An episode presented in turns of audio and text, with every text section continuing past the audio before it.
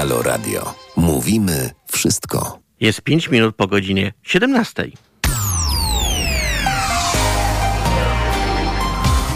A po tej stronie mikrofonu Marcin Górski. Będę z Państwem do godziny 18.45. Dzisiaj mamy, uwaga, 7 marca. Jutro Dzień Kobiet. Do końca roku zostaje 299 dni. A dzisiaj imieniny obchodzą m.in. Teofil, Barbara, Stanisław i Jan. A z ciekawszych dat, rocznic dzisiaj to mamy w 1862 roku w Teatrze Skarbnis, Skar, w Lwowie wystawiono po raz pierwszy tragedię Balladyna Jusza Słowackiego, a z bardziej bliższych dat to w 1953 roku Pałac Kultury i Nauki w Warszawie otrzymał imię Józefa Stalina, a w 1995 roku Józef Lek został mianowany na premiera RP.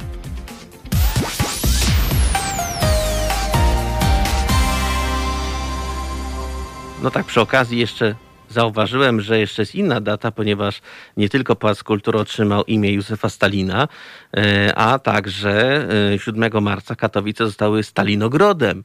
To taka kurioz, taka ciekawostka przy okazji e, dzisiejszej audycji. Dzisiaj będziemy przez dwie godziny rozmawiali o tematach no, Unii Europejskiej Polski, no ale też zajrzymy na chwilę do Francji, ale najpierw się skoncentrujemy z panem doktor, profesorem Piotrem Rzymskim, biologiem medycznym na temat e, kwestią szczepień i kolejną falą zachorowań, bo jest dużo dyskusji w mediach na temat tego, że mamy kolejną falę zachorowań. Mamy trudną sytuację w Pomorskim i w Marwińsko-Mazurskim, ale także jest dyskusja nad e, egzekwowania mm, szczepionek od firm farmaceutycznych. Pojawiają się także w ostatnim tygodniu pojawiły się takie mm, dyskusje, czy może powinniśmy się zastanowić nad przyjęciem rosyjskiej szczepionki, ponieważ przecież sam Orban się szczepił. Patrzcie, jak pięknie wygląda, już tak pięknie tańczy Mari Matyjuszkę. E, ale generalnie też zastanowimy się nad kwestiami, mm, jak to faktycznie rzeczywiście powinno działać. E, następnie porozmawiamy z panią, z posłanką e, Inicjatywy Polskiej, Katarzyną Piekarską. Mm, wrócimy do tematu Komisji do Spraw Pedofilii, czy faktycznie funkcjonuje, bo podobno, uwaga, uwaga, udało się zespołowi kontroli poselskiej dostać do budynku, tym razem się udało dostać do budynku i nawet porozmawiać dłuższą chwilę, czyli prawie trzy kwadranse. To jest już nawet niezły wynik. I porozmawiam o tym panią Katarzyną, co faktycznie udało mi się ustalić. Następnie razem z Jarosławem Gugałą będziemy obserwować sytuację we Francji. No bo miało miejsce coś dosyć niespotykanego, przynajmniej w naszej perspektywie, naszej rzeczywistości, ponieważ Nicolas Sarkozy został ukarany przez sąd y, karą w wyniku e, sądu. Była rozprawa w sądzie we Francji, ponieważ mm, wyszło, doszło do sytuacji takiej, że podobno Nicolas Sarkozy został udowodnione, został, e, proponował sędziemu intratną posadę w Monaco, zajął za łagodne mm, jakby łagodne podejście. Były prezydent Francji ma spędzić rok w, w, więzieniu i to jest właśnie finał procesu, w którym znanego polityka oskarżono o próbę ingerencji w działania, o przekupienie sędziego i ingerencję działania w wymiar sprawiedliwości. E, no to jest dosyć spora sprawa, ponieważ prezydent, który przypominam był prezydentem Francji w latach 2007-2012, został skazany przez Trybunał Karny w Paryżu na trzy lata więzienia, mm, a oskarżony jeden rok ma spędzić za kratkami, dwa pozostałe właśnie mają być w zawieszeniu. Taki też jest to właśnie wyrok. Wynika to przede wszystkim właśnie, że mm, zarzucano mu, że w 2014 roku, czyli dwa lata po zakończeniu prezydentury, proponował wysokie stanowisko w Monaco sędziemu Azi Berthe w zamian za otrzymanie od niego tajnej informacji. Tajnej informacji, czyli śledztwo właśnie w sprawie, ta tajna informacja dotyczyła między innymi tego procesu, w którym miał to dotyczyć właśnie przyjęcia korzyści majątkowych ze strony Muammar Kaddafiego. To wszystko bardzo interesujące i nietypowe. To taką daje trochę nadzieję, że może gdy u nas się też może zmieni jakaś władza, bądź ktoś przestanie być prezydentem, to kto go wie, może jego się uda postawić przed sąd i faktycznie oskarżyć o coś, ale to takie wishful thinking, jak to mówią Amerykanie, ale o tym będę rozmawiał razem z Jarosławem Gugałą i także z naszym gościem specjalnym, pani profesor Violetta Miśkiewicz, która obecnie prowadzi, e, jest badaczem w Uniwersytetu w Nancy we Francji i obserwuje rzeczywistość francuską już od bardzo dawna i też nam, nam tak jakby w cieniu tej całej sprawy postara się opowiedzieć jaka jest w ogóle pozycja obecnie we Francji w obecnej sytuacji Unii Europejskiej przy pandemii, nie tylko, bo sytuacja no, jest dosyć kuriozalne. Jestem ciekaw, jak, jakie będą wypowiedzi pani profesor. Nie możemy się doczekać. Będzie bardzo interesujący program dzisiaj, więc bardzo gorąco Państwa zapraszam do także komentowania na Facebooku i YouTubie, do pisania do nas maili na y, teraz małpahalo.radio. Ewentualnie mogą Państwo dzwonić do nas na telefon 22 39 059 22. Gorąco Państwa zapraszam. Jest kwadrans po godzinie 17, a nami jest połączony już e, profesor Piotr Rzymski, biolog medyczny z Poznania. Halo, halo? Dzień dobry Państwu. Dzień dobry. Y, chciałem zamienić z panem profesorem dwa słowa na temat wydarzeń z ostatniego tygodnia. Mamy kolejną falę zachorowań, mamy także kwestię szczepień. I w sprawie kwestii szczepień się chciałem zapytać, ponieważ pojawiły się różnego rodzaju dyskusje i y, kwestie w tym tygodniu, czy można by ewentualnie z chińskimi szczepionkami się zainteresować, albo rosyjskim Sputnikiem. Podobno Orban, wielki przyjaciel Polski, się zaszczepił i patrzcie, jak dobrze wygląda. Czy to nie jest trochę kuriozalne, że jeszcze rok temu nasz nasze władze mówiły, że nie, pogadamy z Ameryką, będziemy mieli na pewno w krótkim czasie wszystkie szczepionki, a tu się okazuje, że figa z makiem. Musimy dzwonić do Pekinu. No, kuriozalne to jest to, że kiedy pierwsze dawki szczepionek przeciw COVID zmierzały do Polski na przełomie zeszłego i obecnego roku, to panował ogromny niepokój, że to są szczepionki rzekomo nieprzebadane. E, nic o nich nie wiadomo podczas oczywiście było zupełnie inaczej. A dzisiaj e, trwają rozmowy nad tym, czy nie sprowadzać szczepionek chińskich czy szczepionki rosyjskiej, e, dla których mamy ograniczone e, dane, jeżeli chodzi o, o, ich, o ich działanie, o ich skuteczność.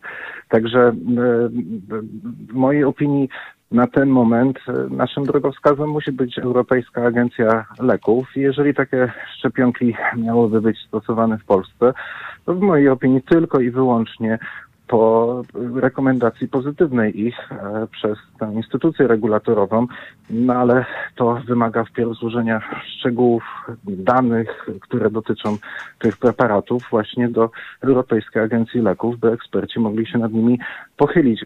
Natomiast e, no, takich decyzji, które dotyczą zdrowia mnóstwa ludzi, nie można podejmować na płaszczyźnie czysto politycznej. No tak, no bo tutaj rzeczywiście jest wrażenie, że jest nacisk, że jesteśmy w takich dobrych relacjach z Węgrami, że możemy w ciemno kupować, ale to jest jak kupowanie kota w worku, prawda?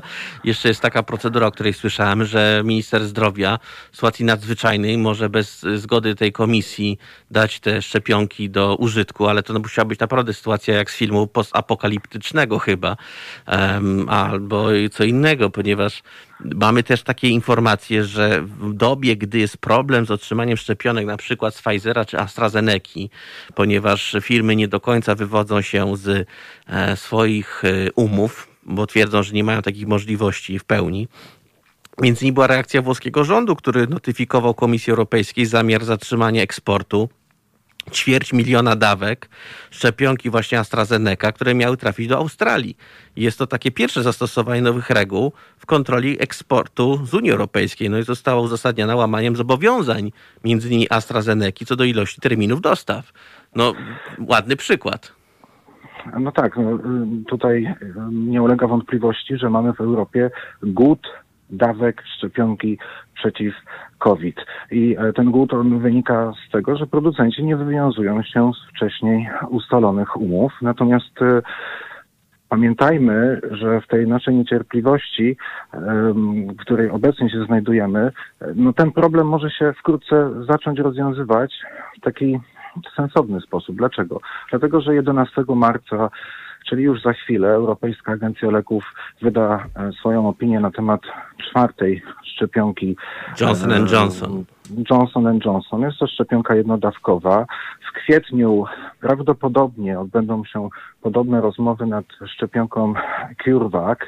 E, no i e, w tle jest jeszcze szczepionka białkowa Novavax. Także jasne, znajdujemy się obecnie w dosyć lekkim dołku. Dobrej, tak, w dołku, natomiast mamy niezłe perspektywy na przyszłość. Po prostu musimy troszeczkę wytrzymać e, i wyhamować naszą niecierpliwość i nie podejmować teraz w tym okresie jakichś decyzji, które, których nie powinniśmy podejmować na tle politycznym. Bo tak jak wspomniałem, ta, ta sytuacja tego nie uzasadnia. No, potrzeba po prostu podejmowania decyzji na podstawie przyjętych wcześniej reguł, no, które są zgodne z założeniami medycyny XXI wieku. Nie no, zdecydowanie, bo jest y, niezdrowe tak jakby parcie, żeby za wszelką cenę załatać tę chwilową dziurę rozwiązaniami trochę niepraktycznymi, ponieważ tak jak wielu innych ekspertów się wypowiedziało, nie ma nic przeciwko innym szczepionkom z innych państw pod warunkiem, że są one przebadane. A znając tendencje mm, Rosjan, Chin, i nie tylko, to nie są skłonni tak szybko po prostu pokazać tu i teraz, co jest w środku, no bo jednak mają to podejście swoje dosyć, do, do swoich jakby spraw dosyć określone. No, ja oczywiście nie sugeruję, że szczepionki chińskie, bo to w zasadzie trzeba mówić w liczbie mnogiej, bo mówimy mhm. o czterech preparatach, czy szczepionki rosyjskie, bo w zasadzie są trzy obecnie autoryzowane przez Rosję. Oczywiście najbardziej medialnym jest Sputnik 5. To są szczepionki złe. Mhm. Nie, no tak niekoniecznie musi być. Natomiast y, no, mamy do czynienia z kuriozalną sytuacją w niektórych regionach świata, gdzie to dopuszczono do użytku szczepionki, e, które następnie dopiero badano, czy chociażby są skuteczne, czy są na dużych grupach badanych osób bezpieczne. No tak nigdy nie powinniśmy podejmować. To jest precedens, który nie chciałbym, żeby w przyszłości znalazł naśladowców. No bo proszę sobie wyobrazić, co by było, gdyby politycy dopuszczali do użycia leki, a dopiero później naukowcy mieli sprawdzić, czy one w ogóle działają, czy są skuteczne, czy są bezpieczne. Ale w tym momencie pojawia się inny głos, panie profesorze, ponieważ mówi się tak, nie używamy sprawdzonych szczepionek, rozsądne podejście, ale tutaj pojawiają się w mediach informacje, że sprawdzona szczepionka AstraZeneca może wywołać skutki obecne, bo obec, e, uboczne. No, każda szczepionka, e, jej podanie wiąże się z możliwością wystąpienia działań niepożądanych i nie dotyczy to tylko szczepionki AstraZeneca, ale także szczepionek RNA. Ci, którzy byli szczepieni szczepionkami Moderny czy Pfizera, wiedzą doskonale, że działania niepożądane również się mogą pojawiać, chociaż są częstsze i bardziej nasilone po drugiej dawce, w przeciwieństwie tutaj do tego, co obserwowano już przed rejestracją szczepionki AstraZeneca, dla której to więcej objawów i silniejszych występuje po podaniu pierwszej dawki, a nie po podaniu drugiej. Mhm. Mm, także e, jest to także zaznaczone w charakterystyce produktu leczniczego. Dla nas wszystkich to nie jest zaskoczenie, że osoby, które szczepią się AstraZeneca zgłaszają działania niepożądane częściej po podaniu pierwszej dawki niż zgłaszają osoby, które otrzymują pierwszą dawkę szczepionki RNA. E, natomiast no, wydaje mi się, że tutaj mamy dosyć duży problem e, na linii komunikacyjnej pomiędzy mhm. E, instytucjami państwowymi a społeczeństwem. Po prostu pewne rzeczy są źle komunikowane i w związku z czym później pojawia się zupełnie niepotrzebny niepokój. No tak, ale właśnie władze Austrii podobno zdecydowało o wstrzymaniu szczepień przeciwko COVID-19 e, właśnie AstraZeneca, ale te same władze Austrii, jak chyba o tym rozmawialiśmy dwa tygodnie temu lub trochę więcej, jako pierwsze w Unii Europejskiej zaczęły proponować, sugerować, że można by dopuścić chińskie i rosyjskie szczepionki. No nie jest tajemnicą, że e, kanclerz e, Austrii no jest takim trochę jakby za dobrymi relacjami ze Wschodem no to jest wszystko jakby jednak podłoże dosyć śliskie, ale już wracając do tych innych kwestii, to czego się możemy spodziewać w najbliższym czasie? Bo pan wspomniał, że 11 marca będzie e, już pierwsze badania komisji nad Johnson Johnson, prawda? Mhm, tak, i możemy się spodziewać tego, że ta szczepionka zostanie autoryzowana na terenie Unii Europejskiej, mhm. bo już została autoryzowana w Stanach Zjednoczonych i w Kanadzie na podstawie tak naprawdę tych samych danych. Także e, jestem wręcz przekonany, że, że również ta szczepionka będzie wkrótce dostępna w Unii Europejskiej. No tak, ponieważ mówi się nawet, że to jest y, taka szczepionka, że jedna dawka wystarczy, ale do tego są pewne sceptyczne opinie.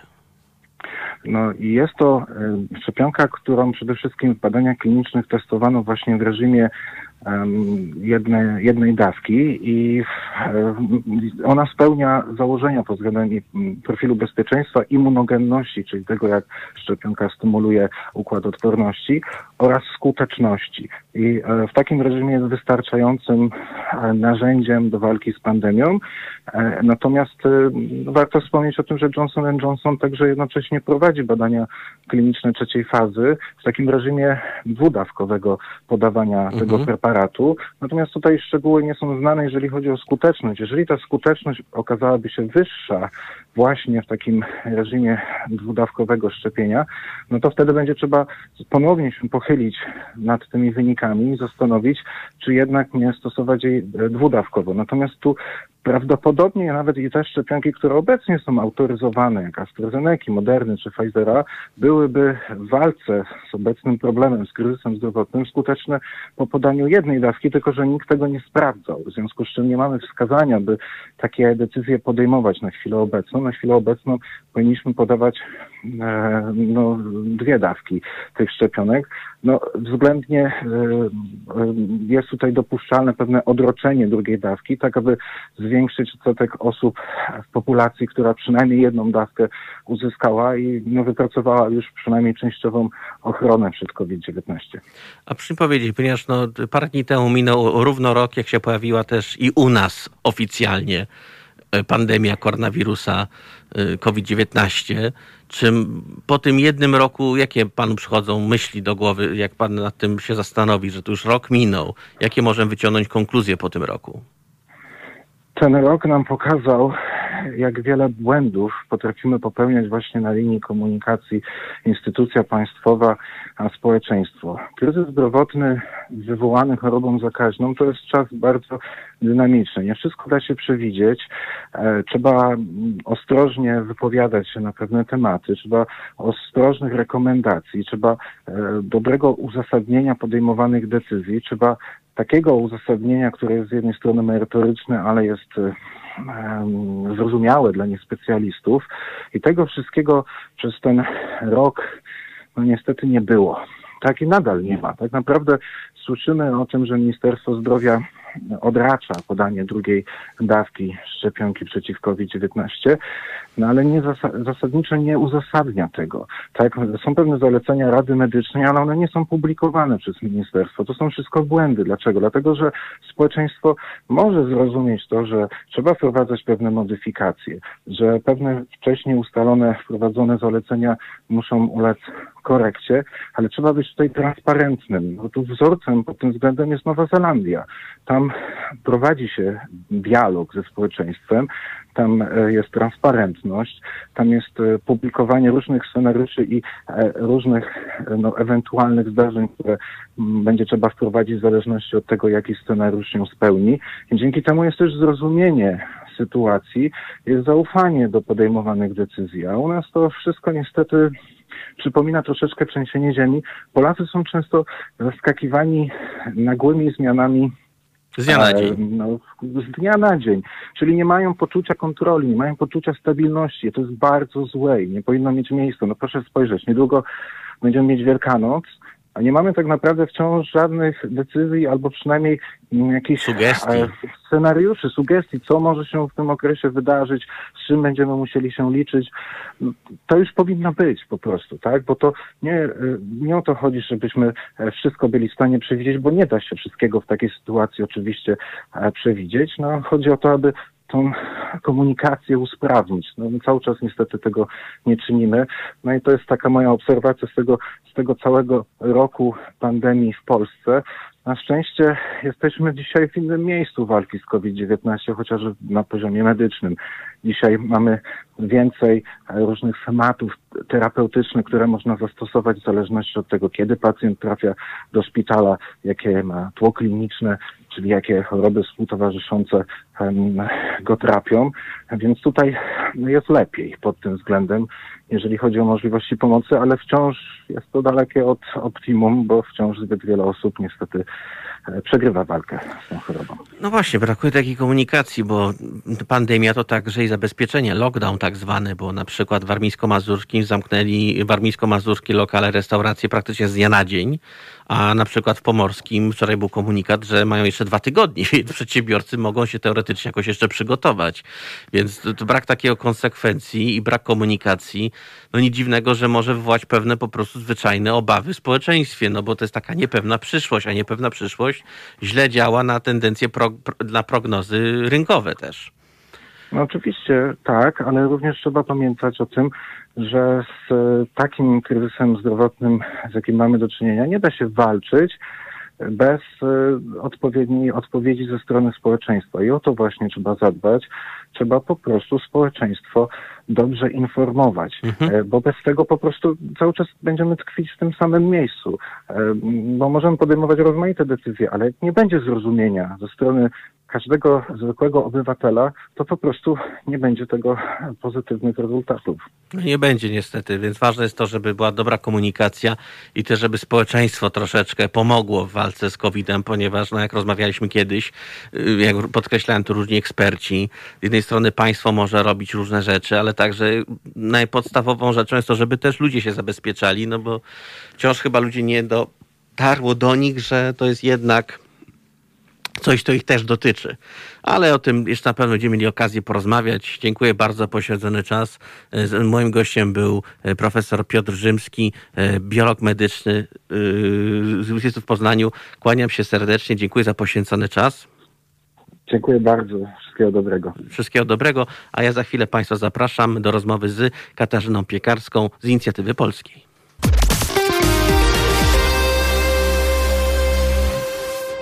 Halo, halo. Teraz jest, jest godzina 17.30. E, jutro, dziś jest niedziela, jutro jest poniedziałek, a jak jest poniedziałek, no to są i felietony w Halo Radio. Jutro już od godziny 9.50 będzie felieton doktora Przemysława Witkowskiego. O 12.50 będzie felieton doktora Bartosza Fiałka, a o 14.50 felieton Igora, Igora Isajewa. Następnie felieton Jarosława Gugały o godzinie 16.50 zresztą. Jarosław Guga będzie u nas wkrótce w studio, będziemy rozmawiali o Francji. A moim gościem jest pani Katarzyna Piekarska, którą jeszcze nie mamy połączenia, Ladaman będziemy mieli. Będziemy zaraz rozmawiali o tym, jak faktycznie Komisja Europejska, Komisja do Spraw y, Pedofilii funkcjonuje, bo udało się w końcu poselskiej kontroli się dostać do budynku.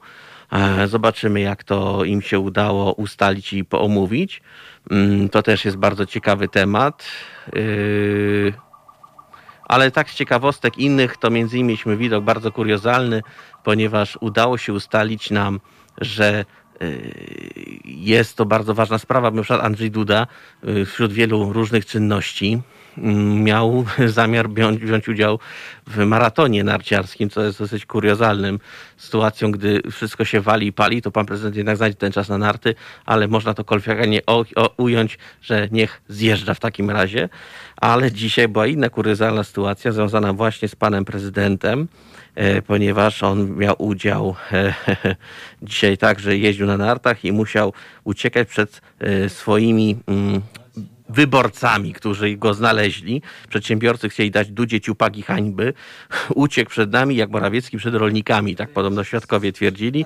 Cóż, yy, świadkowie stwierdzili, że to jest dosyć przykre, że uciekł przed, prezydent Polski uciekł przed ludźmi, przed wyborcami. Liczyli na jakąś spokojną rozmowę, ale no najwyraźniej najwyraźniej prezydent Duda stwierdził, że musi jeszcze trochę poćwiczyć w tym maratonie narciarskim, chociaż nie idzie mu nieźle, bo jak na razie przed wyborcami ładnie uciekał. Ale to już dosyć złośliwości. Mamy już na, na linii panią posłankę Katarzynę Piekarską. Halo, halo. E, dzień dobry panie redaktorze, dzień dobry państwu. Kłaniam się serdecznie. E, mieliśmy rozmawiać dzisiaj między innymi o Komisji do Spraw Pedofilii, bo wiem, że udało się państwo dostać. No tak, tak, udało się. Trochę hura. sposobem, nie powiem jakim, hura, e, ale się udało. Też e, mieliśmy opinię e, pana profesora Chmaja dotyczącą mhm. możliwości kontroli takich, takich instytucji jak, jak właśnie komisja i ona jednoznacznie przesądzała, że zabronienie nam wejścia na, i skontrolowania, dokonania kontroli poselskiej jest po prostu złamaniem e, konstytucji. Hmm. E, udało się i powiem tak, była bardzo dobra, prawie godzinna, 40-minutowa, 50-minutowa rozmowa z przewodniczącym i panią sędzią e, Rękas, która jest delegowana przez Senat do tej komisji, była zgłoszona przez Senat mhm. i mm, obiecano nam, że E, w dziesiątego otrzymamy, bo, bo idziemy teraz dziesiątego, otrzymamy odpowiedzi na nasze wszystkie pytania, e, a tych pytań było no, e, ponad 20, także o, otrzymamy odpowiedzi na te pytania. Poza tym rozmawialiśmy o tym, co komisja w najbliższym czasie zamierza zrobić. I w ogóle nie rozumiem, i wydaje mi się, że sam przewodniczący też to zrozumiał, że, że my nie gryziemy, że nie idziemy tam, żeby komuś dokuczyć, tylko to jest też nasz obowiązek, obowiązek bo o to nas proszą nasi wyborcy. Także Sama jestem ciekawa tych odpowiedzi i to już dziesiątego e, będziemy je mieli, także oczywiście z opinią publiczną e, za pomocą mediów e, się po prostu podzielimy. Co tam, znaczy co, jaką, jakie odpowiedzi nam udzielono. Nie mogę się doczekać, bo to naprawdę będzie dosyć... Ja powiem panu, że ja też nie mogę się doczekać i jednocześnie trochę mi jest właśnie aż no tak dziwnie, że musieliśmy kilka razy próbować, żeby w końcu za czwartym razem mm, udało się wejść jak do takiej nie drzwiami, rozmowy. to piwnicą, jak nie oknem, to kominem. Brakowało tylko, żeby państwo się przebrali za, nie wiem, za kurierów, którzy chcą Dostawcę wejść. pizzy. Na tak, no przykład. No prawie, prawie tak, tak, tak, ale to tak no, nie powinno być. Tak, no nie, nie. Jednak występujemy w imieniu wyborców i, i to jest też realizacja naszego, naszego mandatu.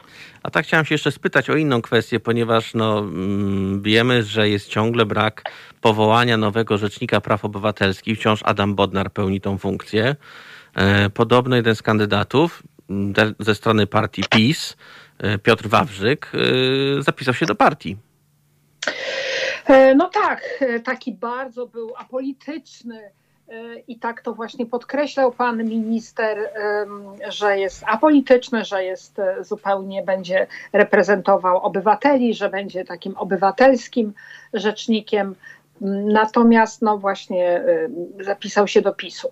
I prawdę mówiąc, byłam jednak zdziwiona, bo e, no wszyscy wiedzieliśmy, że jest to osoba związana z z ugrupowaniem Jarosława Kaczyńskiego. Z ugrupowaniem Jarosława Kaczyńskiego, ale jednak wydawało mi się, że no, z takiego poczucia takiej minimalnej, ja wiem, przyzwoitości, praworządności, przyzwoitości, nie wiem jak to określić, ale że po prostu przynajmniej, nie wiem, no, z pół roku wytrzyma. No, okazało się, że, że nie wytrzymał. No, pół roku I to, to jest i tak w ogóle dużo. sprawa bardzo smutna, że y, przez tyle czasu nie udało się wybrać y, rzecznika, a naprawdę mieliśmy bardzo dobrego rzecznika, znaczy kandydata na rzecznika, panią mecenas Rudzińską-Bluszcz, którą mhm. poparło ponad tysiąc organizacji.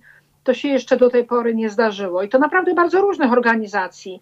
Mm, I pewnie tam należeli ludzie o bardzo różnych poglądach. To tylko świadczyło o tym, że, że rzeczywiście jest to kandydat obywatelski. Ona była dwukrotnie e, przesłuchiwana, pani mecenas, na, jeżeli tak można powiedzieć w cudzysłowie, na Komisji Sprawiedliwości i Praw Człowieka, ponieważ dwukrotnie kandydowała na ten urząd, naprawdę widać było, że jest osobą e, bardzo przygotowaną, że jest osobą merytoryczną, że jest osobą apolityczną, bo ja nie znam poglądów e, pani Rudzińskiej-Bluszcz, natomiast na każde pytanie odpowiadała merytorycznie. merytorycznie. Mhm. No ale niestety e, okazało się, że. Ona już nie będzie startowała z tego co wiem no już nie będzie kandydowała po raz kolejny. Mhm. W ogóle jest pytanie, kiedy, mm, kiedy rządzący rozpiszą no, kolejne, kolejne takie wybory na rzecznika, żeby można było zgłaszać kandydatów, bo na razie nie ma. Wiem, że Lewica zgłosiła Piotra Ikonowicza, no ale na razie nie rozpoczęła się e, procedura. Mm, I tak naprawdę to jest problem, dlatego że kadencja e, rzecznika pana profesora Bodnara się skończyła. Tak. Sytuacja jest taka, że konstytucja, właśnie, konstytucja nie przewiduje tak naprawdę takiej dziwnej sytuacji, jaką, z jaką mamy e, obecnie do czynienia. I e, kadencja trwa po prostu 5 lat i się, i się kończy. No ale trudno przewidzieć każdy wariant w Konstytucji. Poza tym no mam wrażenie, że Konstytucja była pisana na, na y, władzę przewidywalną, władzę, która szanuje prawo, która szanuje mhm. Konstytucję. A tu no, się trafił. A z tą władzą no. w zasadzie, y, zresztą tej władzy w ogóle Konstytucja nie przeszkadza, więc to jest jeszcze inny, inny problem. E, I to jest oczywiście rzecz w ogóle przykra, że w polskim parlamencie nie możemy dojść do porozumienia z rządzącymi co do rzecznika naszych praw, naszych obywatelskich, wszystkich, bo ja też mówiłam na komisji, że w gruncie rzeczy niezależny rzecznik e, to też jest e, gwarant ochrony tych dzisiaj rządzących, ale wszystko mija, jak to mówi młodzież, nawet najdłuższa żmija i ta władza też się kiedyś skończy. I e, taki właśnie rzecznik, który jest obywatelski, który jest niezależny e, i niezwiązany z żadną władzą, jest potrzebny obywatelom, także tym obywatelom, którzy są, e, którzy są z PiSu, dzisiaj rządzą. Nie wiadomo, jak będzie, jak będzie w przyszłości.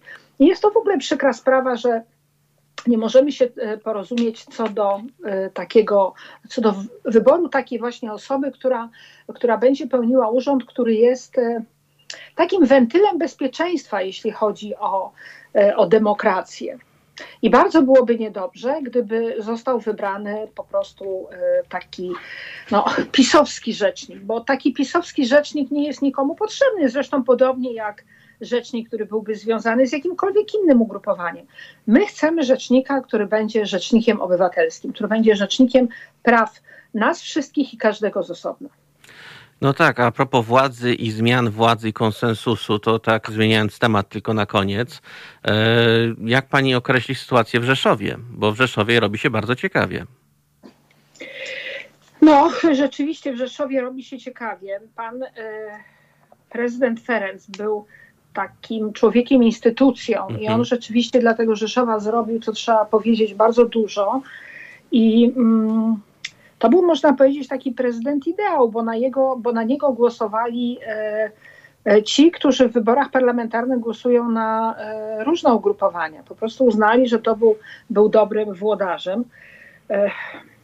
Prawdę mówiąc, jego ostatnia konferencja trochę mnie zaskoczyła, ale to już zostawmy, bo to już za nami. Ja mam nadzieję, że opozycji uda się przedstawić wspólnego kandydata, bo tylko taki kandydat mm, ma szansę, y, ma szansę po prostu wygrać. I na to liczę, że y, te małe egoizmy partyjne pójdą na bok i że rzeczywiście wystawi się dobrego y, kandydata z, kandydata z Rzeszowa, który będzie Rzeszów znał, rozumiał, który będzie miał wizję tego, e, tego miasta i tak jak mówię, wspólny kandydat e, wydaje mi się, że jest możliwy. To też zresztą e, to, to jest też taki test na dojrzałość opozycji, na ile jest w stanie właśnie wspólnie działać i coraz częściej do mnie e, dzwonią ludzie, czy na dyżur, czy jak nie wiem, chodzę z psami, albo idę do sklepu i jak jestem rozpoznana, to często właśnie słyszę, że czy wy nie możecie jakoś bardziej razem działać? Mówi, zróbcie coś, coś razem. I, mm, I w tym jest bardzo wiele racji. I myślę, że to jest taki właśnie no, pierwszy egzamin. Zobaczymy, czy się go uda zdać. No już raz opozycja próbowała razem przeprowadzić listy do Parlamentu Europejskiego. Efekty były różne. E, bo się Ale nie były złe. Ja nie, nie były złe. To, to, to, to nie były złe. Nie wiadomo, jakby wyglądało, gdyby, gdyby, to się, gdyby te listy się podzieliły. Uważam, że wynik wcale nie był, wcale nie był zły. Tak, czasami ludzie myślą, że 2 mm, plus 2 plus 1 plus 5 będzie się zawsze równało 10, a czasami czasami jest tak, że no nie każdy rdzenny wyborca, na przykład PSL-u, zgodzi się na wspólną listę, na przykład z lewicą, tak, dla przykładu. Ale że trwa... To prawda, aczkolwiek wybory samorządowe czy wybory mm, e, europejskie, one są troszeczkę e, odmienne. inne, tak? I o ile nie bardzo wierzę we wspólną listę do e, parlamentu, choć należy iść dużymi blokami, ale w całą listę opozycji, znaczy mówię oczywiście o tym fragmencie opozycji mhm. demokratycznej, demokratycznej, tak? Konfederację gdzieś zostawiam z boku. Mm, ale nie bardzo w to, w to wierzę, bo, tak, bo wtedy będzie tak, jak pan mówi, że niekoniecznie wyborca PSL-u będzie chciał um, iść wspólnie E, głosować na, na, na listę, gdzie jest lewica i odwrotnie. Dlatego, mm, ale, ale właśnie wybory do, mm, na prezydenta miasta to jest jednak troszeczkę coś Inna innego. formuła. Zresztą, tak, zresztą ja byłam przez 8 lat też e, samorządowcem i wiem, że generalnie zdarzają się czasami bardzo Mm, powiedziałabym już egzotyczne e, koalicje czy porozumienia na, na, na tym niskim szczeblu, na tym niskim poziomie tych naszych e, małych ojczyzn, więc, mm, więc wydaje mi się, że tutaj wyłonienie wspólnego kandydata jest na prezydenta Rzeszowa jest, jest realne i w każdym razie ja bardzo za tym kibicuję. Jest na, te, te, często te koalicje nazywał mój znajomy, który też był kiedyś w samorządzie, że tak zwana koalicja na przykład partii X, partii Y, byleby tak zwaną dziurę załatać, załatać dziurę y, na jezdni, prawda? Czyli żeby te sprawy lokalne były jednak załatwione, to ta koalicja przejdzie, no bo to jest po to, żeby mogła na przykład dzielnica funkcjonować, tak? Żeby Dokładnie nie... tak. I tak samo liczymy, że będzie Rzeszowem. Dziękuję bardzo poświęcony czas. Moim Państwa Dziękuję gościem bardzo. była Katarzyna Piekarska, posłanka Inicjatywy Polskiej. Mam nadzieję, że jeszcze wrócimy do tej rozmowy, bo tematy są takie, co będą na pewno wracać. Dziękuję bardzo. Dziękuję i pozdrawiam, a Państwa zapraszam za chwilę. Będę rozmawiał o Francji z Jarosławem Gugałą i naszymi gośćmi. Halo Radio.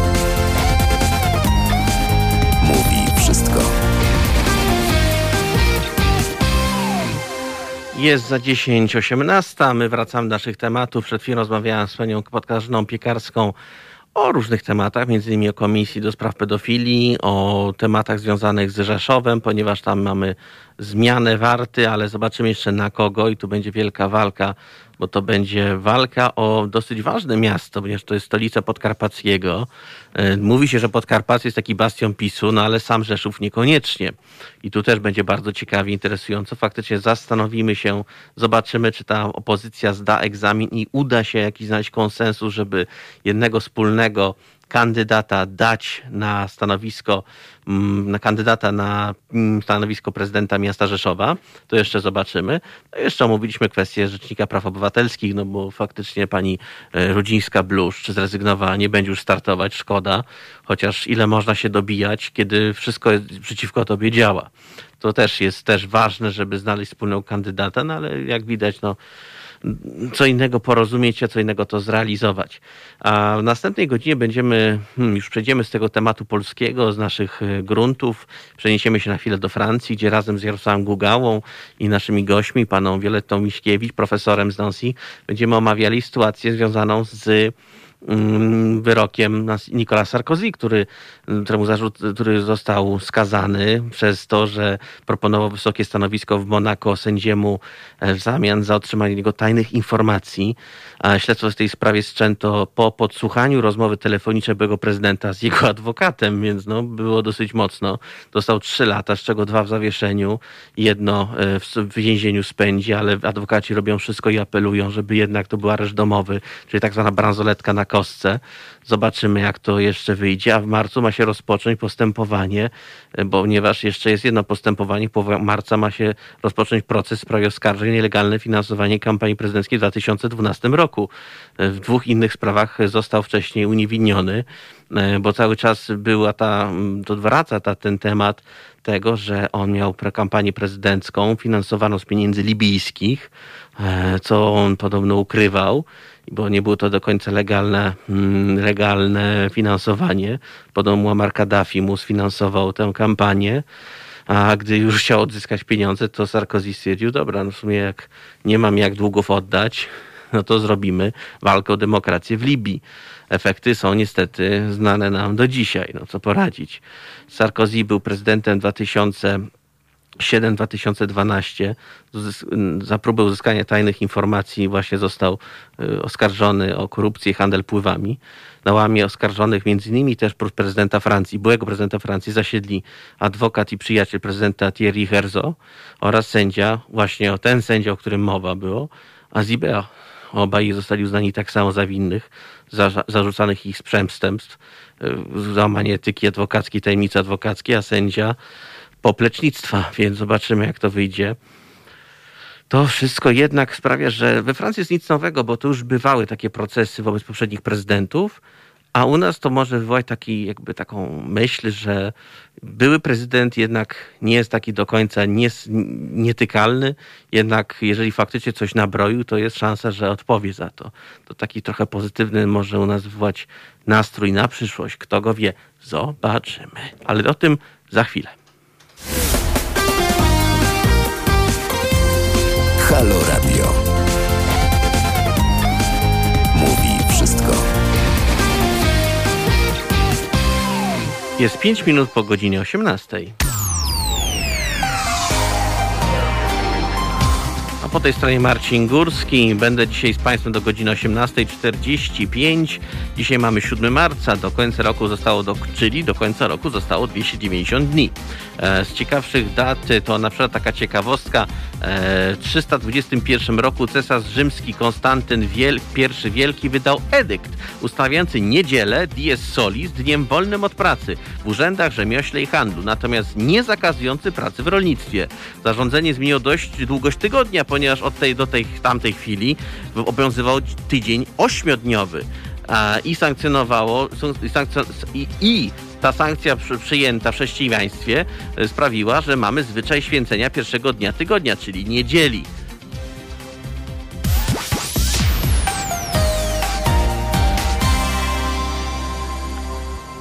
I oto jesteśmy na antenie Haloradia.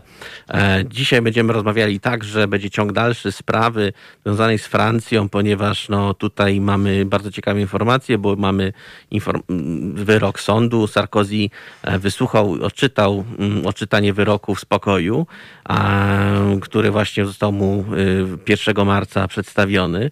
Są to trzy lata więzienia, z czego dwa w zawieszeniu, ale rok ma spędzić w więzieniu, ale prawnicy będą oczywiście apelować. E, sąd również uznał winę Herzoga, prawnika e, Sarkoziego. Skazał go na trzy lata też więzienia. Podobnie z kolei Azibear, sędzia, który miał podobno przyjąć korzyści, e, miał przyjąć stanowisko w Monako bardzo intraktne w związku z przekazaniem informacji, został także uznany winnym biernej korupcji.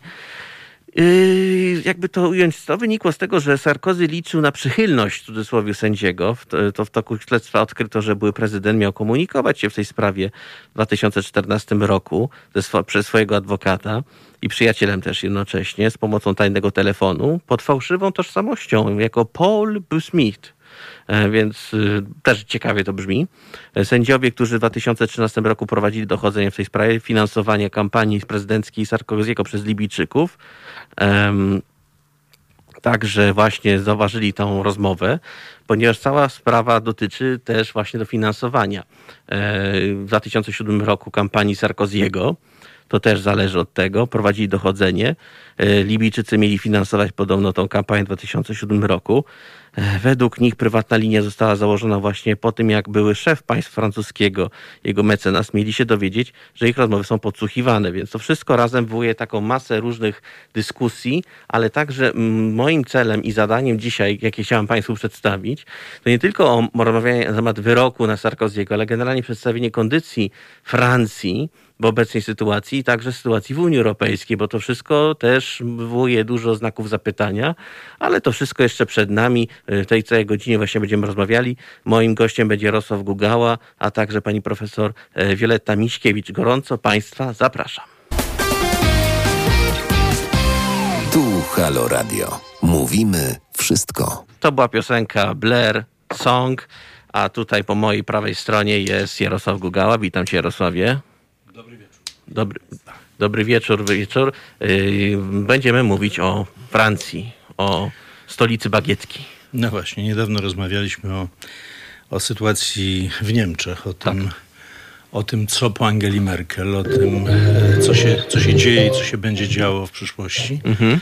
E, czy możemy liczyć na to, że Niemcy będą no, ważnym, stabilnym, stabilizującym sytuację w Unii Europejskiej krajem? Wychodzi mhm. na to, że tak Tak, w Jest każdym szansa. razie nasi eksperci są w większości tego zdania, że spokój i jest no, nie, nie, niepodważalny w, w Niemczech, bo jednak jest to społeczeństwo do- dojrzałe, spokojne i, i, i konsekwentne.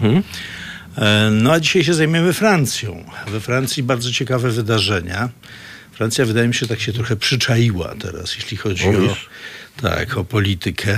Mm, No bo jednak ten e, koronawirus e, spowodował opadnięcie temperamentów politycznych, chociaż ciągle coś tam się dzieje. Teraz w ostatnich dniach w Lyonie manifestacje młodzieży, jakieś, jakieś nie wiem, podpalenie samochodów, niszczenie mienia e, i, i oskarżenia policji o, policji o brutalność.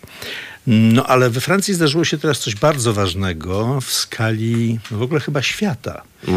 Niedawno przyglądaliśmy się debacie o tak zwanemu impeachmentowi Donalda Trumpa.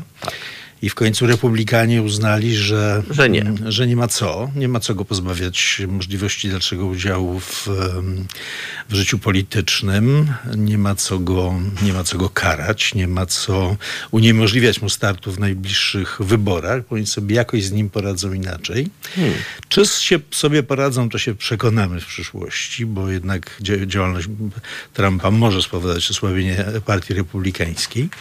Natomiast we Francji zdarzyło się to zupełnie coś innego. Przechodząc na, na francuskie realia, można powiedzieć, że no, francuski sąd uchwalił impeachment y, wobec y, y, Sarkoziego Byłego prezydenta. byłego prezydenta e, Francji.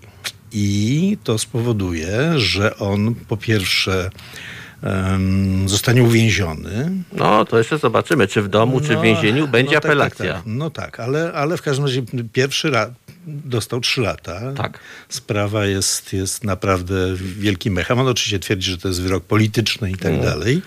Natomiast został oskarżony o korupcję i o mm, nieformalny wpływ na działania wymiaru, Wymiaru spra- sprawiedliwości. sprawiedliwości. I dostał za to, został za to skazany e, na, na, na, na trzy lata.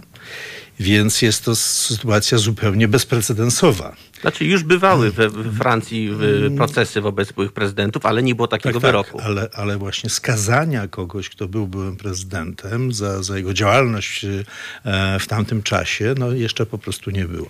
No i teraz powstaje pytanie, co dalej z Francją w związku z powyższym. No. E, Czy Francja, jako drugi po, po, po, po Niemczech kraj w Unii Europejskiej, jeśli chodzi o gospodarkę, o wpływy polityczne, czy ta Francja będzie nadal stabilna i, i co się tam będzie, będzie działo? I o tym warto porozmawiać. No właśnie o tym warto porozmawiać, bo z nami jest też gość. Pani profesor Wioletta Miśkiewicz z Francji, która od lat obserwuje francuską rzeczywistość jako badaczka także na Uniwersytecie w Nancy, z tego co dobrze pamiętam. Dobry wieczór, czy słyszymy się i widzimy się? A teraz? O tak, widać panią profesor, kłaniam się serdecznie. No ja, natomiast ja nic nie widzę, ale dobry wieczór. Dobry wieczór. My, my Tak, cię widzimy. będę- Ja znam panią profesor e, osobiście, więc nie, nie, nie będę udawał, nie będę mówił do niej per e, pani. Jesteśmy będę, radiem też na mówił, luzie. Będę mówił ty profesor, nie, nie pani profesor. e, Wioleta, mm, no postarajmy się odpowiedzieć na, na nasze pytanie.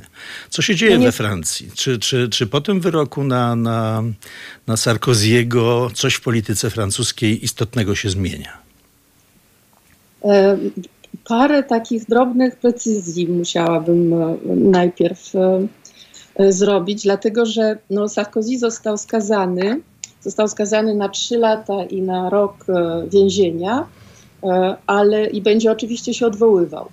Także nie wiadomo, jak to się skończy. Natomiast e, już w tej chwili jest wiadomo, że nie będzie tego spektakularnego efektu, że Sarkozy będzie siedział w więzieniu, dlatego że to już w tej chwili wiadomo, że nawet jeżeli ten, ten rok bez zawieszenia e, zostanie potwierdzony w kolejnej instancji, e, to Sarkozy będzie odbywał swoją karę przy pomocy bransoletki elektronicznej i w domu. E, Problem jest e, e, efekt, jaki, bo zrobiło to rzeczywiście olbrzymi efekt e, w środowisku politycznym. E, Ten efekt jest spowodowany przede wszystkim tym, że jeżeli roczny, roczna kara bez zawieszenia zostanie potwierdzona, to Sarkozy traci możliwość jakiegokolwiek w ogóle kandydowania w przyszłości e, na prezydenta. E, a sytuacja niestety w prawicowej e, partii politycznych prawicowych, oczywiście z wyjątkiem partii Marine Le Pen, jest taka, że rzeczywiście, mimo iż odchodząc obwieścił uroczyście, że zrywa, że to już koniec z polityką, ale sytuacja jest taka, że on jest szarą eminencją e, środowisk politycznych konserwatywnych, prawicowych. I w związku z tym ten wyrok powoduje, że rzeczywiście sytuacja, a wybory będą w maju 2022 roku, to już jest niedaleko, i ten wyrok rzeczywiście w bardzo radykalny sposób przemieszał e, karty e, na, na prawicy. No i czego możemy się teraz spodziewać? Mamy mm, Emmanuela Macrona, który w poprzednich wyborach był jedynym kandydatem poważnym, który nie miał w, swoich pro, w swoim programie wyprowadzenia Francji z Unii Europejskiej albo przynajmniej oddalenia się e, od niej. No tak, to, to, on, on, on, on wygrał, a, a cała mhm, reszta... Trzeba przypomnieć, to przepraszam, że ci wchodzę w słowo, ale E, to, że on wygrał, to było już spowodowane aferą prawną, dlatego że e, Fillon, poważny e, kandydat z prawicy, został po prostu wyeliminowany, i były premier, Sarkoziego zresztą, został wyeliminowany ze względu na to, że został oskarżony o fałszywe zatrudnianie swojej małżonki E, I e, tam już w końcu chodziło o bardzo duże sumy pieniędzy, i w tym wypadku jednoznacznie o e, wzbogacenie się indywidualne. Mhm. Dlatego, że to jest pierwsza rzecz, którą naprawdę, żeby, żeby słuchacze mogli zrozumieć, na czym polega sytuacja francuska w tej chwili, to że we Francji jest bardzo wielu polityków, którzy już byli w sądzie. E, Jacques Chirac został przecież skazany na trzy lata w zawieszeniu. I został i y, po tym, jak przestał być właśnie prezydentem, podobnie jak Sarkozy, także właściwie jest to sytuacja bardzo podobna. Za każdym razem, aktualny, znaczy już teraz nie, ale burmistrz, burmistrz Bordeaux, który był też premierem przez wiele lat i bardzo, bardzo szanowana osoba, także był skazany wszystkie te wyroki były związane z tym, że we Francji nie było e, porządnego prawa określającego, w jaki sposób partie mogą finansować swoje kampanie wyborcze. I po prostu to taki, tak powiem, e, wada, e, wada od urodzenia republiki założonej przez de Gaulle'a, polegało zawsze na tym, że po prostu politycy i partie robiły co mogły i zdobywały gdzie mogły pieniądze, e, żeby finansować kampanie wyborcze. I to dopiero w pierwsze prawo się pojawiło w 1988 roku, potem w 90 i tak naprawdę to dopiero w 2017 roku e, sprawa się stała zupełnie jasna, także partie mogą w legalny sposób zdobywać pieniądze. I wszystkie te wyroki, i nawet wyrok Sarkoziego pod tym względem, nikt Sarkoziego nie posądza o to, że on się osobiście wzbogacił przecież. Natomiast e, miały miejsce, był taki straszny skandal, który jest związany bardzo z tym, co się zdało z Sarkozim. To było w roku, żebym się nie pomyliła, nawet sobie tu zapisałam, e, w roku 2000, 2018 niejaki Kajuzak, który był ministrem finansów i który e, po prostu, mimo swojej pozycji jako minister finansów, organizował, e, e, oszukiwał podatki i w, od lat miał konta na, w takich miejscach, gdzie nie sposób o tym wiedzieć. Raja I równocześnie, tak, w, krajach, w rajach podatkowych i równocześnie patrząc w oczy całemu parlamentowi, przyrzekał, ślubował, że on nie ma żadnego konta, którego, którego nie powinno być. I to był skandal straszny. On został skazany na 3 lata, na 3 lata więzienia i siedzi zresztą. Jakkolwiek też nie w więzieniu, tylko w swojej własności na Korsyce. Niemniej jednak no, został skazany i po tym skandalu, bo to było za czasów prezydenta socjalistycznego Hollanda, powstało taka specjalna, e, specjalna izba e, magistratury, nie wiem czy tak się mówi po polsku, która właściwie ma za, zada za zadanie tropienie, e, tropienie wysokich urzędników i pilnowanie ich, w jaki sposób wykonują swoje funkcje. I ta izba magistratury jest w tej chwili bardzo krytykowana. I jest, są, znaczy Podobno jest to e, instancja bardzo zaangażowana politycznie, założona przez Hollanda, czyli zaangażowana politycznie na lewo, znaczy taki lewo francuskie, lewo centrum e, i e, bardzo, bardzo zaangażowana w, cał, w całą tę aferę związaną z Sarkozy. Hmm. I to jest, i to konsekwencja tego wszystkiego jest taka, że taki przeciętny Francuz, który to słyszy, to jeżeli chodziło o tego byłego ministra finansów, to rzeczywiście wszystkim to robiło dobrze na duszy wiedzieć, że właśnie taka szycha może zostać skazana za to, że oszukuje podatki w sposób tak bezwstydny. Natomiast sprawa związana z Sarkozym to jest trochę tak, jak było to związane z Chiraciem.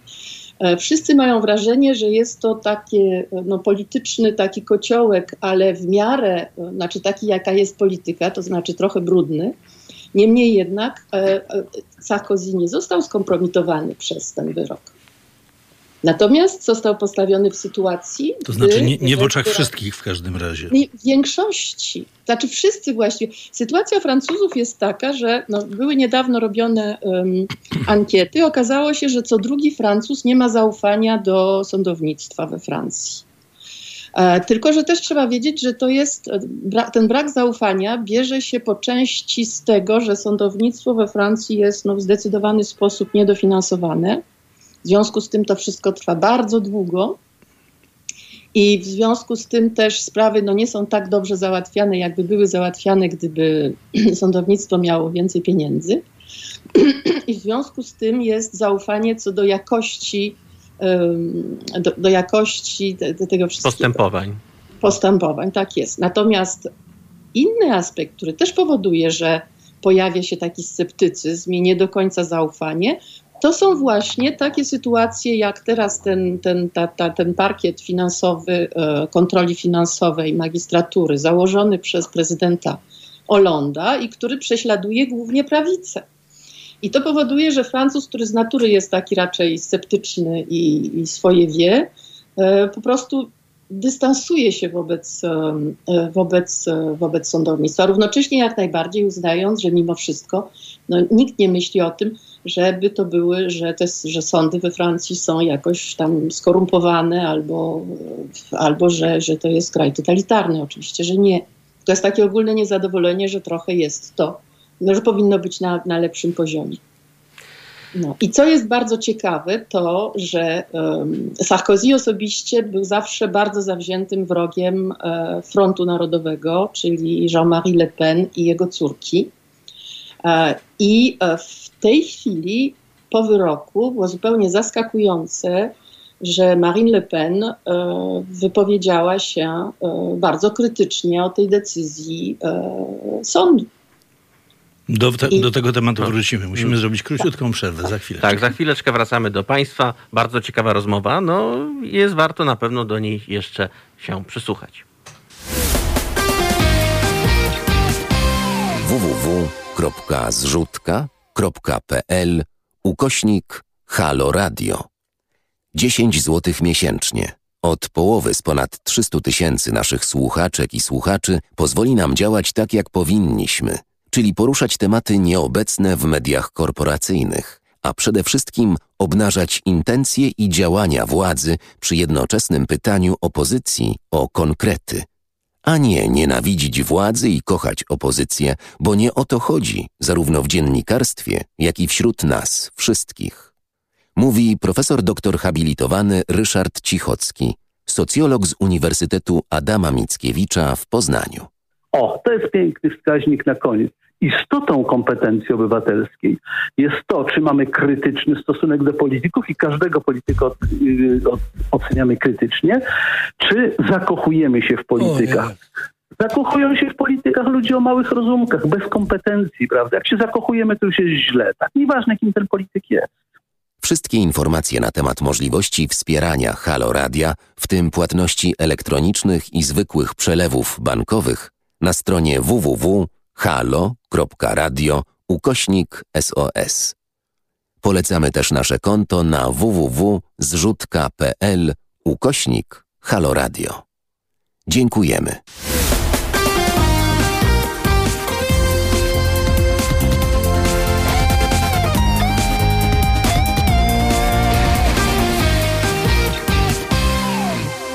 Jest godzina 18.31, a to jest moment podziękowań. Podziękowań dla tych, którzy właśnie wchodząc na stronę innymi www.zrzutka.pl łamane Halo Radio wspiera nasze właśnie e, nasze słuchowisko, nasze radio, nasze medium.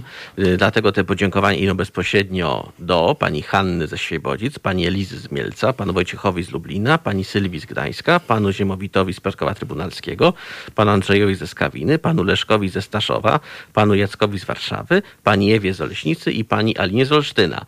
A my wracamy do naszego tematu dzisiejszego. E, ze mną w studiu Jarosław Gugała, a na liniach, na łączach profesor Wioletta Miśkiewicz prosto z Francji. Um, powiedziałaś e, Marine Le Pen, o dziwo, krytykuje wyrok w sprawie, w sprawie Sarkoziego. No to rozwinijmy ten temat. Czy to, to jest, co to jest? To jest solidarność rzemiosła? O co tu chodzi? Qu'est-ce que c'est?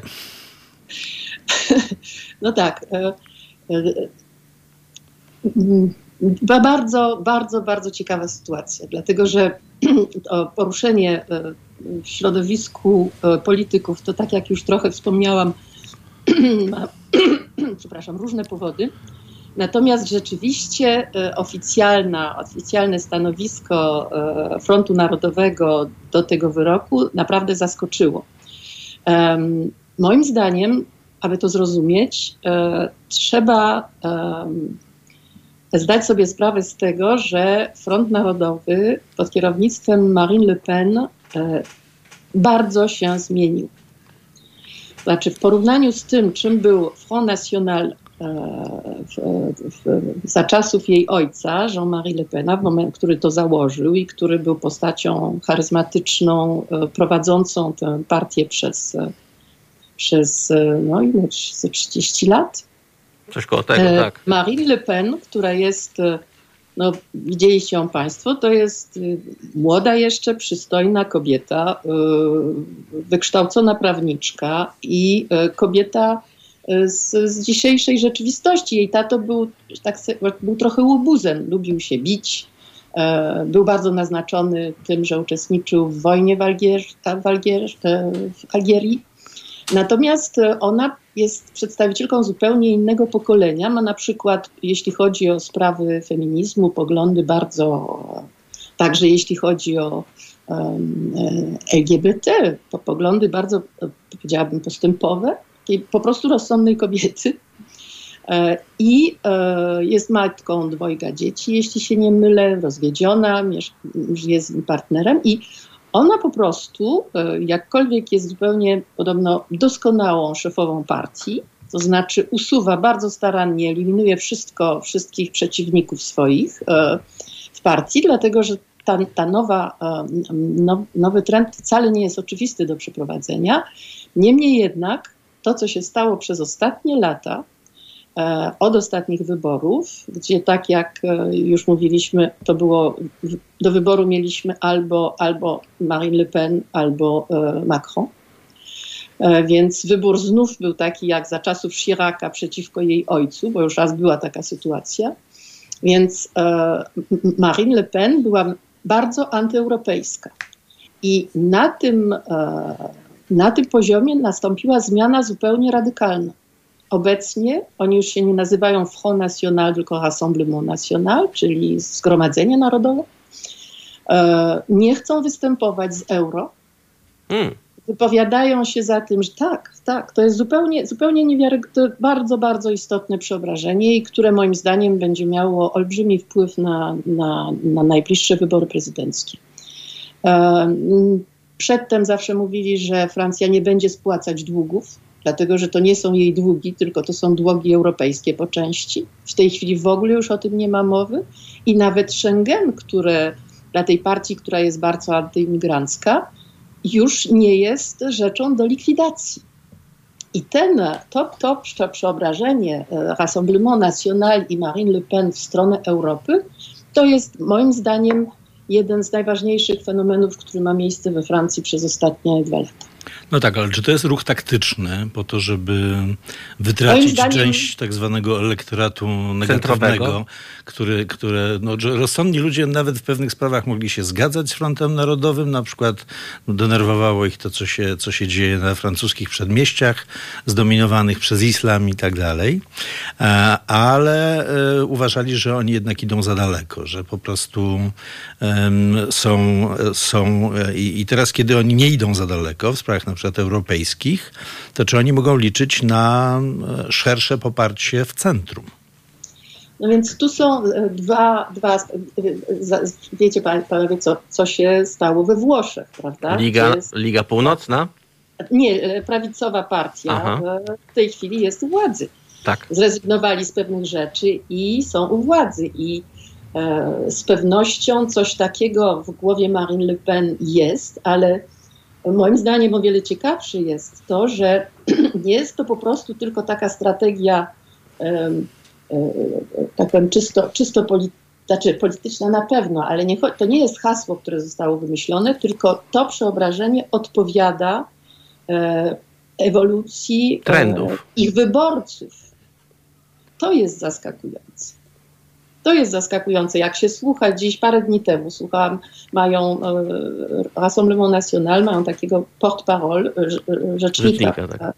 który e, no, bardzo młody człowiek, dobrze mówiący i on po prostu jednoznacznie powiedział, że w porównaniu z tym, co miało miejsce parę lat temu, że Rassemblement National to jest partia, która się uczy ze swoich doświadczeń, i że oni widzą, że po prostu wyborcy, e, wyborcy nie chcą zerwania z Europą. Czyli wziąwszy pod uwagę, że w ostatnich, e, w ostatnich sondażach, gdyby jutro miały miejsce wybory i w drugiej turze wyborów e, byłby Macron i Marine Le Pen, to jest 52 do 48%. O, a Czyli dla kogo? 48, dla Macrona. Macron 52, no tak, tak, a, a Le Pen 48. Czyli to Czyli by znaczyło, mhm. i to jest bardzo ciekawe, że zdecydowana większość Francji, Dobra, Macron jest bardzo proeuropejski, ale to znaczy, że zdecydowana większość Francuzów staje się proeuropejska. I to jest, to jest naprawdę e, e, fenomen, którego tak na, że na wprost się tego nie widzi, że tak powiem, nie ma tego symptomu, a gdy się analizuje ewolucję takiej partii właśnie jak, jak e, Rassemblement National, to się okazuje, że motywem, który powoduje zmiany poglądów jest właśnie tego typu ewolucja e, wyborców. Mimo, że problem uchodźców, który był paliwem dla wzrostu niezadowolenia e, we Francji i paliwem dla takich partii jak właśnie e, Front Narodowy, e, nie przestał istnieć. Te, te, te przedmieścia ciągle są, są źle, źle postrzegane, są ciągle słabo kontrolowane przez, przez policję, ciągle są na nich problemy.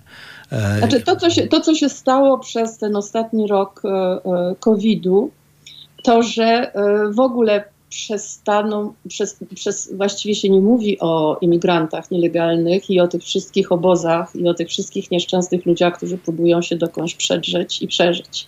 W ogóle się o tym nie przestało mówić w mediach.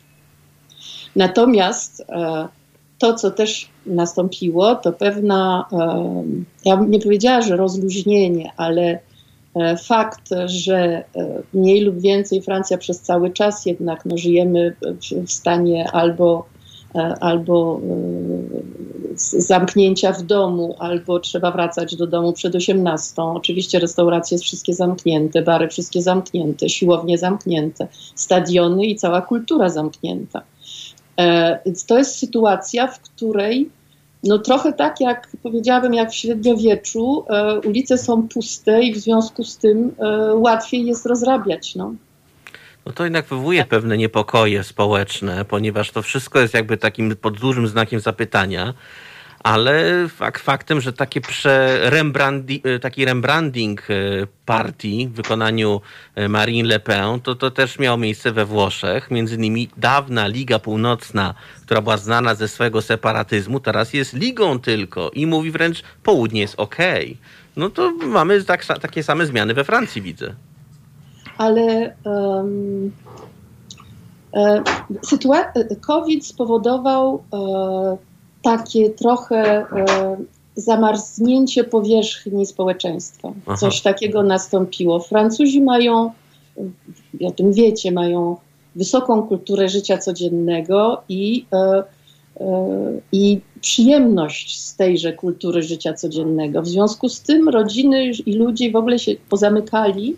No bardzo cierpią, zwłaszcza młodzi oczywiście, z, z tego, że nie ma barów, że nie ma tych tarasów wszędzie, bo, bo to jest też część kultury francuskiej, że się siedzi w kawiarniach i gapi na innych ludzi, że, że nie ma, nie chodzi się do teatrów, że nie chodzi się do kin, to jednak jest we Francji bardzo ważne. Ale więc młodzi bardziej cierpią, ale nawet i młodzi się pozamykali i zaczęli, to jest bardzo typowo francuskie, na przykład ma miejsce zupełnie niewiarygodny boom sprzedaży e, sprzętu domowego, kulinarnego. To znaczy ludzie zaczęli gotować w domu, no bo nie mogą chodzić do restauracji. A chcą dobrze Więc, jeść. Tak, a chcą dobrze jeść, oczywiście. W ciekawy dosyć sposób nie zwiększyła się jakoś skrajnie konsumpcja wina, czyli raczej pozostają na tym poziomie konsumpcji e, e, gastronomicznej. No to w końcu ich znaczy, kultura, tak, to, część ich kultury tak, też. Tak. I e, i, to, to i, i, po prostu tak jakby się, um, tak trochę jak jeż, że tak powiem, społeczeństwo się zamknęło, trochę tak zwinęło w sobie. E, to, co widać z zewnątrz, to jest tak jakby lód to trochę wszystko pokrył. Zresztą bardzo zimno tu u nas było i dziś znów jest zimno, zaskakująco, tak jak na Francję. E, ale nie wiadomo, naprawdę nie wiadomo. I ja nie wierzę, że ktokolwiek w tej chwili wie, czy pod tym lodem to jest spokojne jezioro, czy pod tym lodem to jest jakaś rwąca rzeka. Naprawdę tego nikt nie wie, dlatego że tuż przed COVID-em właściwie były bardzo silne strajki z powodu reformy systemu emerytalnego, były gilets jaunes, żółte kamizelki, było naprawdę, działo się bardzo dużo rzeczy w społeczeństwie i bardzo dużo było wyrażanych w sposób przez manifestacje, w sposób często gwałtowny. Policjanci zrobili się brutalniejsi we Francji, także nie tylko już wobec młodzieży mniej lub bardziej kolorowej, ale w ogóle, w ogóle ilość osób, które straciła oczy z powodu, z powodu tych e, pistoletów, znaczy tych karabinów e, strzelających. I to wszystko się zatrzymało z powodu COVID-u. Francuzi, e, widząc, co się działo we Włoszech, a tam się działy koszmary, prostu była naprawdę niewiarygodna zupełnie mobilizacja, żeby, żeby, żeby ludzie nie umierali na, na, przed szpitalami, tak jak to miało miejsce we Włoszech. I rzeczywiście tej sytuacji, ta sytuacja została uniknięta we Francji. Ale to spowodowało, że tak jakby wszystko się przyczaiło. I, e, Najprawdopodobniej wybory mogą, mogą te ten śnieg otrzepać i tę krę połamać i to wszystko, to wszystko znowu prawdopodobnie w debacie e, wyborczej e, pojawi, się, pojawi się na wierzchu. Zobaczymy, jak to będzie. Dziękuję Ci bardzo za, za czas, który nam poświęciłaś i, i, ten, i ten wykład na temat sytuacji ja we Francji. Bardzo interesujący. Ale, ale po prostu tak, tylko krótko jeszcze powiem, że jedna rzecz miała miejsce przez ten okres COVID-u, że państwo francuskie naprawdę dało bardzo, bardzo dużo pieniędzy na e, pomoc dla przedsiębiorców. Na tym, żeby, żeby, żeby nie było zbyt skrajnych e, skutków społecznych od razu, ale Tych pieniędzy nie będzie mogła Francja dawać bez przerwy w takiej ilości.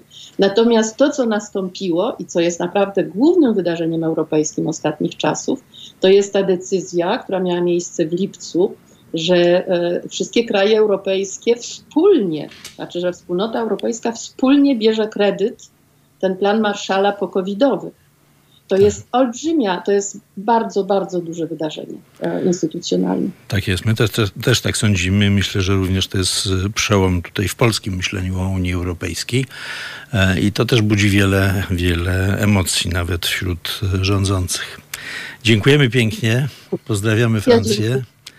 E, Pozdrawiam. I, I, do usłyszenia przy kolejnej okazji. No i Państwa gościem była pani profesor Wioletta Miśkiewicz prosto z Francji. My wracamy do studia.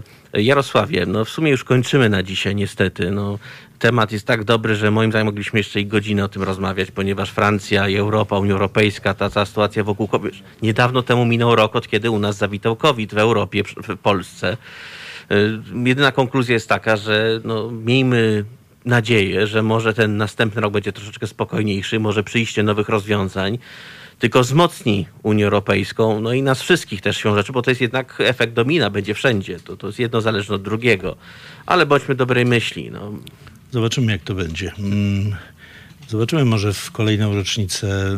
Będziemy szampana otwierać. W kolejną rocznicę pandemii będziemy mieli sytuację taką, że nie wiem, Konfederacja u nas stanie się partią proeuropejską. proeuropejską i będzie się domagała wprowadzenia e, europejskiej waluty w Polsce. Zobaczymy, wszystko jest możliwe. Pandemia potrafi wszystko nagle zmienić. Tak. Zauważyłeś nagle, że jak się objawy, ciekawe objawy są. Dobrze, moim Państwa gościem był także Jarosław Guga, z którym rozmawialiśmy o sytuacji na świecie.